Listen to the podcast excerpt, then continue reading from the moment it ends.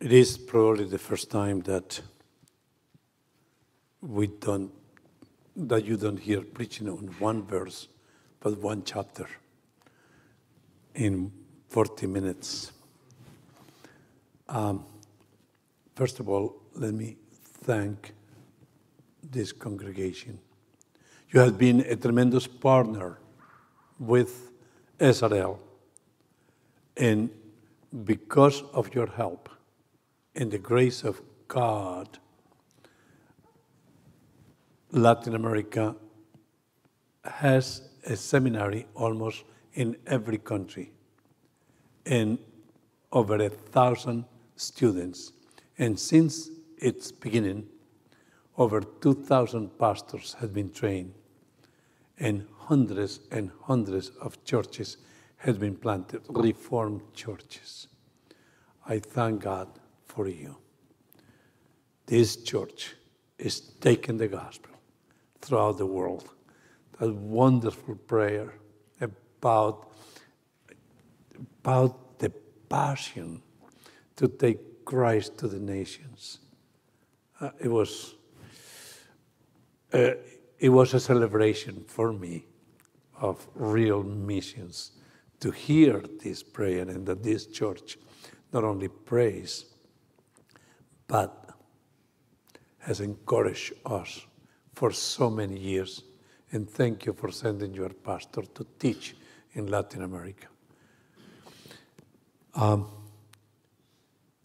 The title of this preaching is "Who is Christ according to Christ?" Who is Jesus from the lips of the Lord Jesus?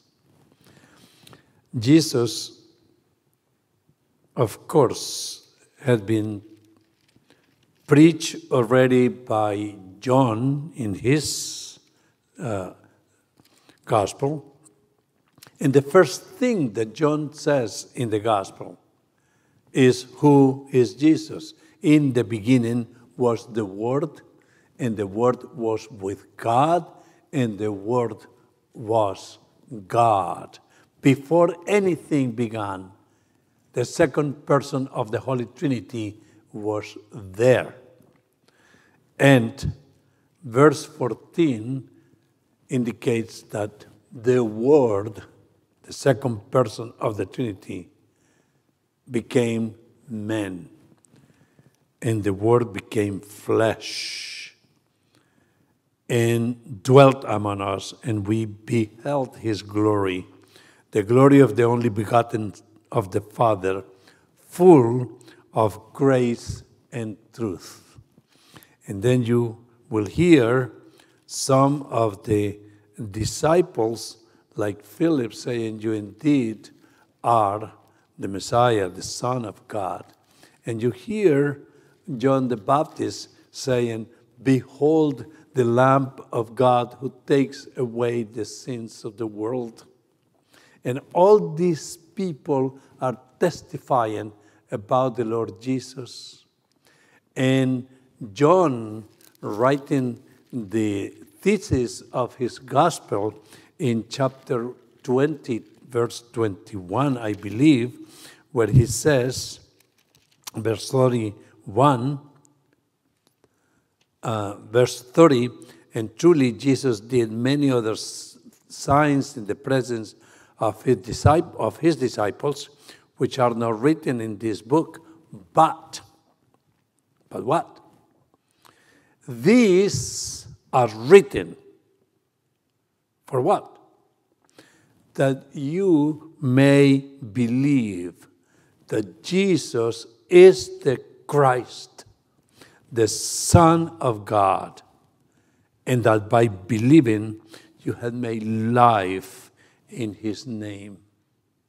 So John, after reading this thesis, he presented who Jesus is, and through the entire gospel indicated that he was God-man, divine and human. Human to take on our sin, and put it on him. And divine to be able to pay to the Almighty Father for the sins that we have committed. It is the gospel. So after all these witnesses comes the main witness, the Lord Jesus Christ. And he, from the beginning, was threatened with death, even before he was born. You have to be exiled into Egypt. And all of that, even after his birth, because he faced the threat of being killed. And everyone knew that. That it was not an obscure thing. They were trying to kill him. And the Lord Jesus comes here in chapter 5 and cures a paralytic. And it was great to cure a paralytic. What was the problem? The problem is that he cured that paralytic on the Sabbath day. And that day was the Sabbath, according to verse 9. The Jews therefore said to him who was cured, "It is a Sabbath, and it is not lawful for you to carry your bed." Well, Jesus did not break the Sabbath day. Jesus broke the rules of men who had established rules beyond what God has expected on the Sabbath day. And we have to understand that God, in his sovereign way, he really does not have to submit himself to his own rules, even though he is holy. But I want to call upon the attention that they wanted to kill him. Look at it. The Jews therefore said to him, who was cured, "It is a Sabbath, and it is not lawful for you to carry your bed." Verse 11. He answered them, and "He who made me well said to me, 'Take your bed and walk.'" Then they asked him, "Who is this man who said to you, 'Take up your bed and walk'?" But the one who was healed did not know. In any event, afterwards, the Lord Jesus found this paralytic in the temple. Notice that he went back to the pagan church in the synagogue, to the temple, to be part of that church that had departed from the Bible and from the. Afterward, Jesus found him in the temple and said to him, "See, you have been made well. Sin no more." In contrast with other people who were cured, like in chapter 9, Jesus makes certain that his sickness is not because of sin. But for this man, his sickness, it was sin. And he doesn't say your sins are forgiven. Make sure that you don't sin anymore. What happened here? Lest worse things come upon you. What did the man do? The man departed, knowing that they were going to kill Jesus, and told the Sanhedrin, told the Jewish people, the establishment, who was the one who cured him, knowing that they were going to kill Jesus. This man was a little Judas. There is no record of him repenting. But instead, he transferred his trust into the pagan church rather than to the submission of the lordship of Jesus. The men departed and told the Jews that Jesus was the one. Verse 16, for this reason, the Jews persecuted Jesus and sought to kill him. To kill him, because he had done these things on the Sabbath. That was the problem. Jesus intentionally cured this man on the Sabbath. Not only this man, but continued to do that on the Sabbath. So I have to tell you, many people remember chapter 5 because of the cure of the paralytic. The chapter is not about the paralytic at all. Zero. The chapter is about who is Jesus. Jesus taking the opportunity to tell people who is him. Who is he? It's the introduction of his ministry to tell them, I am God. Wow. And that's what I like to concentrate, how Jesus demonstrated that he was God. I remember R.C. Sproul when he preached this. And he said, but Jesus answered to them, verse 17. This is not me. This is not the Bible. This is R.C. Sproul. And Jesus said, oh, I'm sorry. I forgot that it was the Sabbath. Would you forgive me? Let me get into a debate with you to let you know that it's good to cure somebody on the Sabbath. Well, and he was not ready to die. I could have waited and come back on Monday and cure him. Why did I do that? What a silly thing to do. That's not what Jesus said. Jesus, instead of hiding or justifying, he hired the dangerous level. R.C. said, if I had been Jesus, I would have told them, you know what? If I don't work on the Sabbath day, your heart will stop immediately. The world will collapse. The ocean will take over the entire continents. The sun will drop down because God never stops working. They were going to kill him because he was working on the Sabbath day.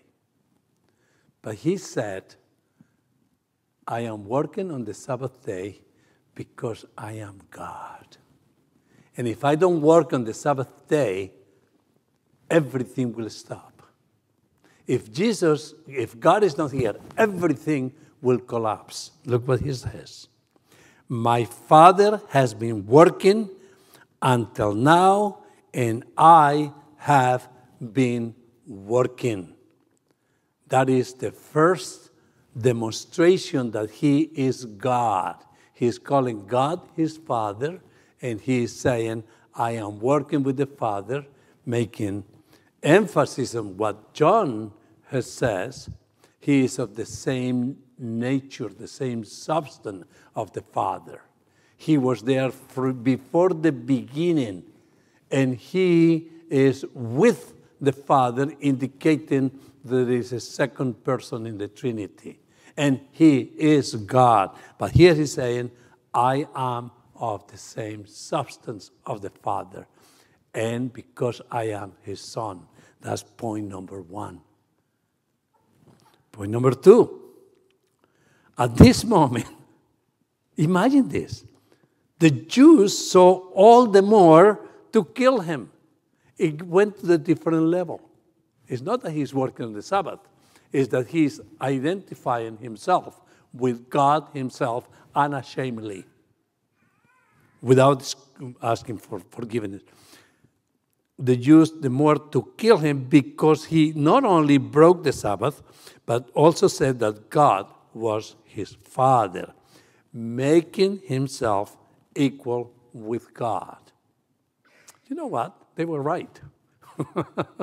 They were right. They understood what he was saying, that he was God. There's no excuse.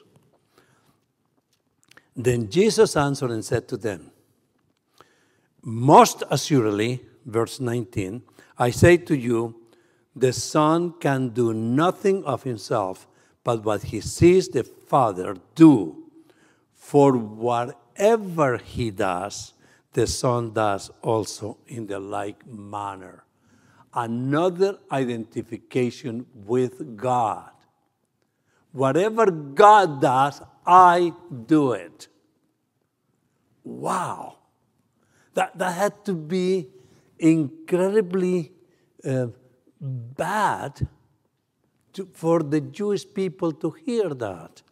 I want to place you there. Here is a poor son of a carpenter with just sandals, with dirty feet from Galilee or Nazareth, which is the place where the poorest people come from the people who are not appreciated at all, and he is there telling them that he is God. How would you like that? How would you react? They were angry.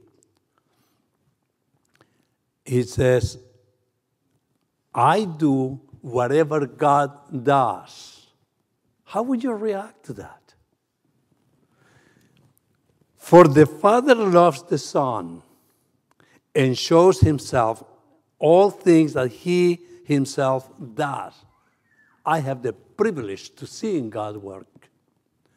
In the beginning was the Word. And verse 2 of chapter 1, whatever was done by the Son, and without the Son, nothing that has been created was created. You have it there in John 1. All things were made through him, and without him nothing was made that was made. In him was life. And Jesus here comes and reminds them that. You will see in a minute. For as the Father raises the dead and gives life to them, even so the Son gives life to whom he will. Up to today, with all the scientific advancement, one problem that man has is that man had not been able to create life, period. And here is Jesus says, I own life. Wow, that is quite a statement. See, Teilhard de Chardin, the philosopher of the last century, who wanted to make a marriage between evolution, Darwin, and the Bible, decided to place God into evolution, and he said that God created the vital principle, the minimum expression of life, which was a living cell, and allowed that cell to evolve. He wanted to just be nice and attract people to believe in evolution by mixing God into that. Of course, just a parenthesis, he forgot that in Genesis, he says, he created not a cell, but everything of his kind, of his kind, of his kind, of his kind. That, Mr. Teilhard de Chardin, you're wrong. Then, he is saying here clearly that he owns life. Now, he claims that he is the Son of God, that he is of the same substance of the Father, and that he is able to create life. He owns life. Even by today's standards, anyone who stands here and says, I am able to create life, either he is crazy or he is God. It says, okay, but listen to this, 21st. For as the Father raises the dead and gives life to them, even so the Son gives life to whom he will. Election is right there. It's not to everyone. It's to whomever he will. And so what? So what is that he gave us life to us because he willed. What a grace. So he owns life. Another point. Dear Jewish establishment, I have to tell you, this son of the carpenter, this of dirty sandals, with dirty clothes, is your judge. Do you see that in 22? For the Father judges no one, but has committed all judgment to the Son. We are way far away from the paralytic. You see the distance? It is about Jesus and who Jesus is. God. He is the one who is going to judge them. And then he claims another thing for himself. He requires from them worshiping. Wow! That is only given to God. You see how far he went? From breaking the Sabbath to disclosing who he is without any fear. To me, this is amazing. That he says, 23, you must give me honor the same way that you give honor to the Father. You will worship me the same way that you worship the Father. And if you do not worship me, you don't worship the Father. And if you don't worship me, your sacrifices, prices, and your whole doctrine and your whole religion has to be thrown away. He's debunking everything that they thought because they already have corrupted the church. Look at 23. This is beautiful. You should honor the Son just as they honor the Father. And he goes deeper and says, he who does not honor the Son, that's me, does not honor the Father who sent me. Whoa! How do you like these statements? You know, forget the paralytic. This is powerful. And you know, you stole part of my sermon in your prayer because it's beautiful to fully realize who Jesus is. Dear ones, do we realize who Jesus is? Do we give him the honor? We realize that he is our judge. Do we realize that he has given us life?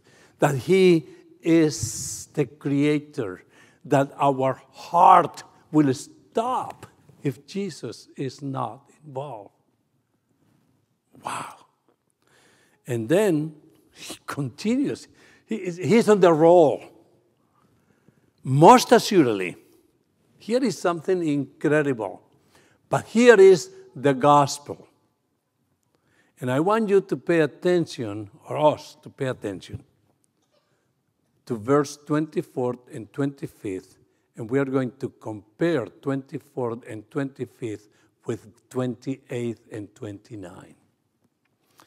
if we don't pay attention to 24th and 25th, by the time we'll get to 28, it's way too late.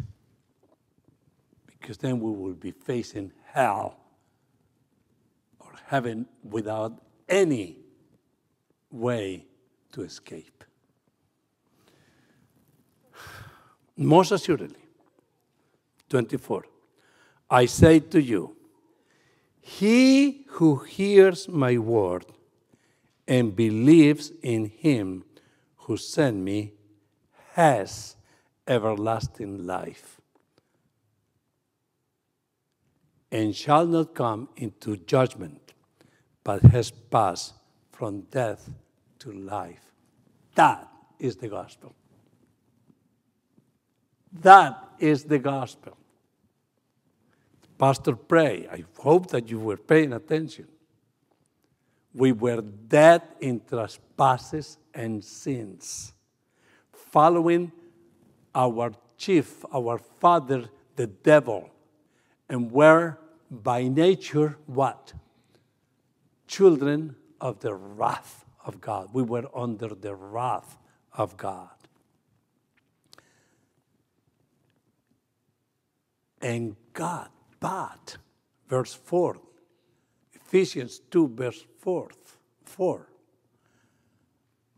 but he gave us ears to hear. He gave us life. When? When we were dead in trespasses and sins. And dead people cannot hear unless God gives them life. So he says, most assuredly, I say to you, the hour is coming, that's verse 25, and now it is, today. I don't know how many of you are Christians and how many of you are playing Christian or how many of you really believe. But Jesus says, now, today at 11:35, now, if you hear the voice of the Son of God,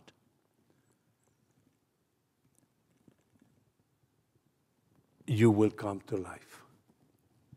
Most assuredly, I say to you, the hour is coming, and now it is, when the dead will hear the voice of the Son of God, and those who hear will live. We were dead in trespasses and sins. That is election with vengeance. We were dead, and he gave us here. And if we hear the voice of Christ, we are safe. And we are safe today, not tomorrow. And we are going to heaven because we trust in Christ. But don't wait. Don't wait until verse 28. Because verse 28 is horrible. Look at this. Do not marvel at this, for the hour is coming. It's not now.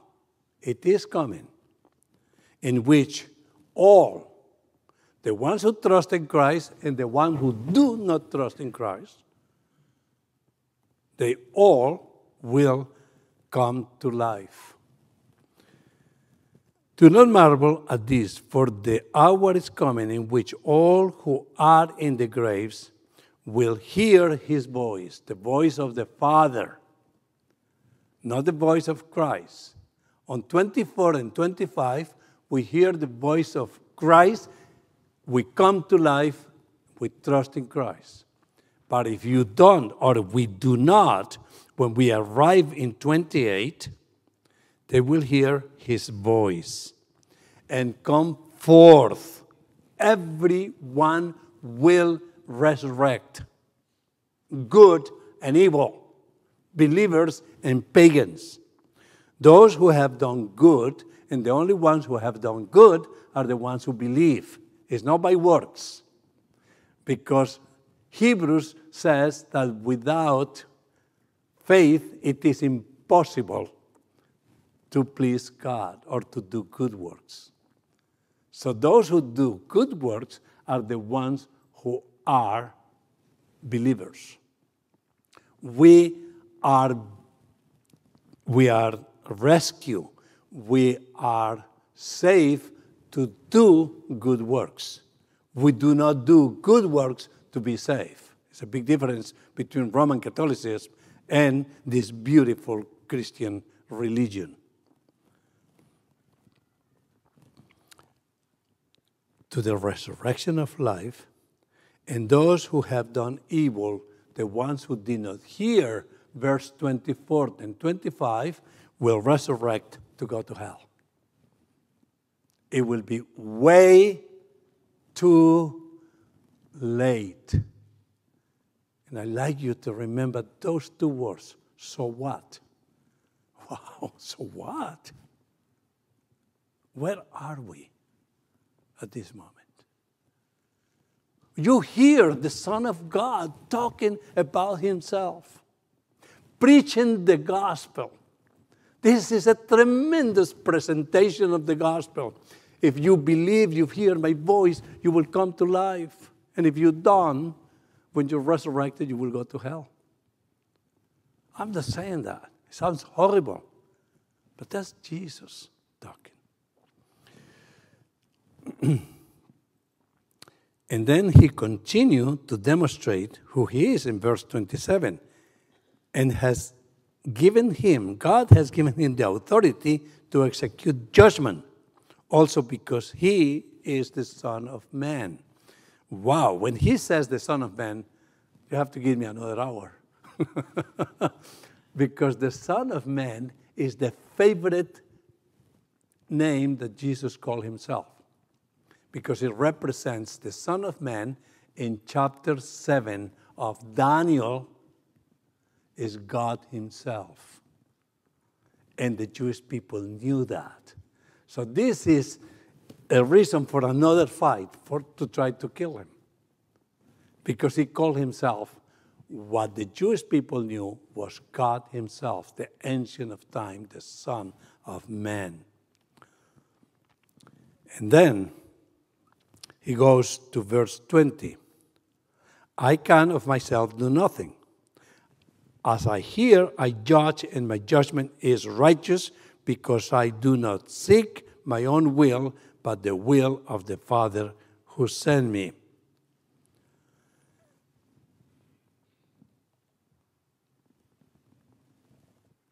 Okay, Jesus. Anyone can say that. I am the Son of God. I am the same substance of the Father.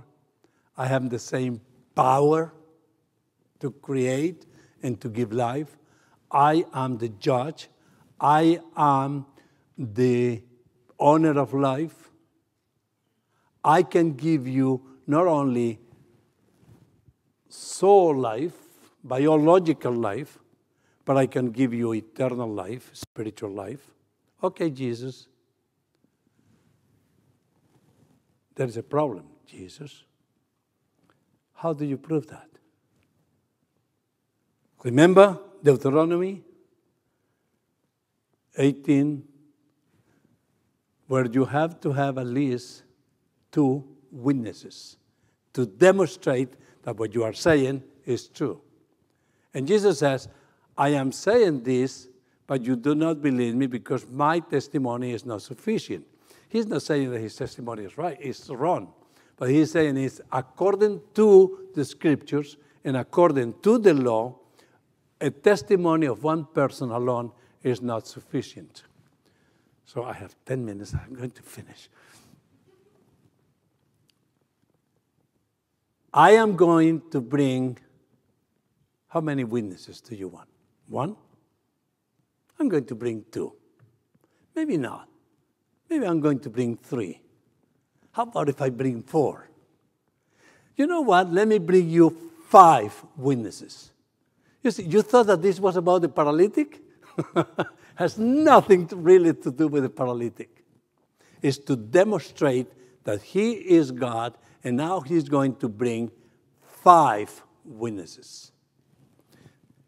Witness number 1, 33.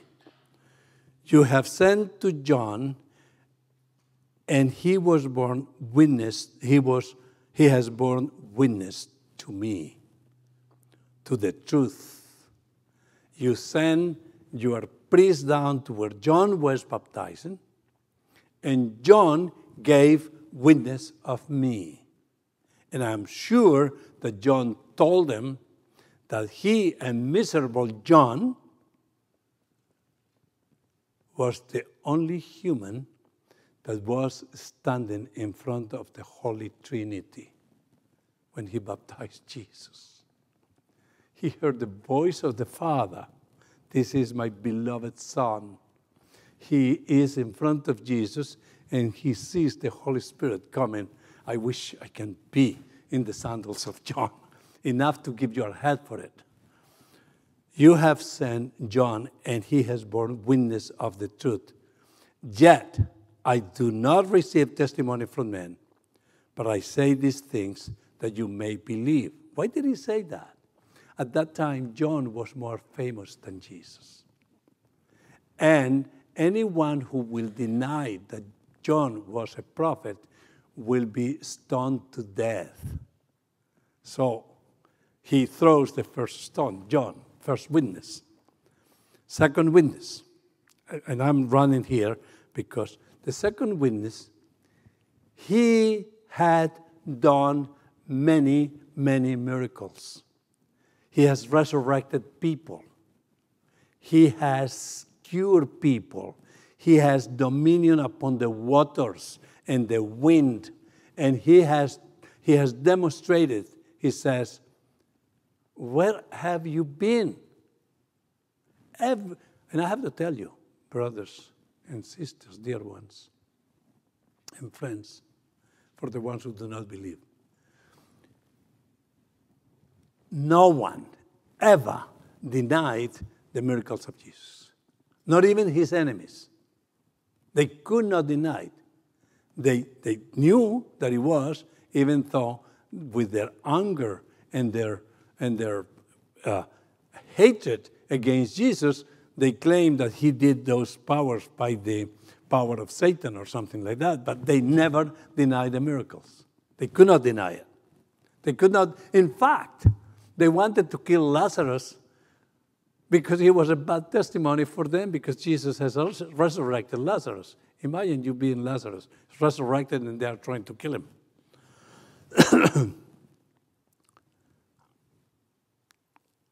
The very works, verse 36, that I do bear witness of me that the Father has sent me. Second witness. Third witness, 37, the Father. The Father has given testimony of Jesus throughout the Scriptures. You just read it today in Isaiah 52. It's so clear. And the Father, obviously, have given testimony because John probably told them about the Father saying, this is my beloved Son. And you believe John. Witness number 4. There is a more powerful witness, and that is in verse 39. What is that witness? It's the Holy Scriptures. You search the Scriptures, for in them you think you have eternal life, and these are they which testify of me. 4 witnesses. And then he brings his last witness. Somebody that they love, they honor, and they follow. He brings Moses in verse 45. And Moses, believe it or not, in Deuteronomy 18:15, declare that a prophet is coming from among you, and if you don't believe in that prophet, you will be condemned. How do you like that? That's Moses. If you don't believe Moses, for he wrote about me, but if you do not believe his writings, how will you believe my words? So, to conclude, he introduces himself as who he is. All his problems began in chapter 5 and began because he was able to explain to all of them who he was. He told them that he was God, that he is of the same essence of the Father, that he has the power of the Father, that he is able to do whatever the Father does, that he is the judge, and that he deserves worshiping. Wow! Those are tremendous claims. And then he presents witnesses. He brings 5 witnesses. John the Baptist, the works that he does, the testimony of the Father, the Scriptures, which is the strongest testimony that they knew because they heard about Isaiah. They have about Jeremiah 31 and 33, where it says that a branch of David will be there. They knew chapter 22 of Psalms, which is, who is Jesus? They heard all of this, the testimony of the Scripture, Zechariah, which is... So the Scriptures should give you this testimony. And then you have Moses. And if you don't believe Moses, you better close your synagogue and get out of here. It will be totally destroyed. Number 1, so what? I would love for you, when you hear preaching, say, so what? What do we do with this knowledge? Number 1, so what? He preached the gospel. He gave us life. This poor son of the carpenter gave his life for us, and he demonstrated that he is God and man. What are we going to do with this? But rather, one tremendous expression of love and appreciation for this Jesus. A tremendous desire to get to know who Jesus is. And I like to encourage all of us to find 10, 15 minutes per day in your favorite place where you meet God and you learn who Jesus is. This is a letter of love that the Father has written to all of us. Jesus is saying, the Scriptures, search the Scriptures, read it. And then a fundamental change of life. Christians were called Christians for the first time in Antioch. And Christians in Greek is Christianus, which means a servant of Christ, and a slave, somebody who gives his life to Christ. And one of the worst ways to call the name of the Lord in vain is not only to say the name of the Lord for anything. That's bad. It's prohibited in the 3rd commandment. But you know what is worst? The worst part of this is to take the name of Christ and put it on ourselves, and then we become Christianus. Christ in me. And I tell everyone that I am a Christian and behave like a pagan. wow, or sin carelessly, or not to live a life of repentance. That's so what?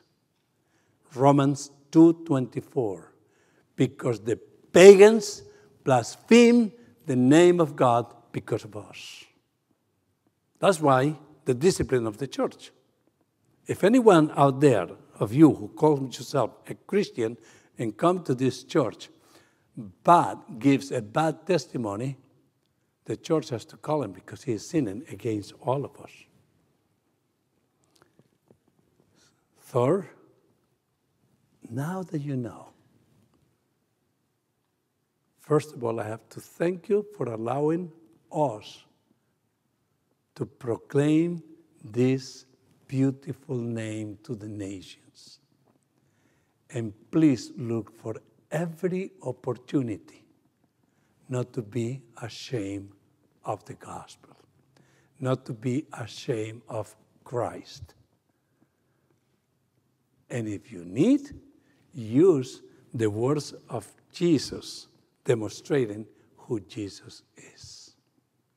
May the Lord put these words in our hearts and in our mind, and that today will be a fundamental change of life in us, and that our love for the Lord Jesus will increase. And we ask this in the name of Jesus.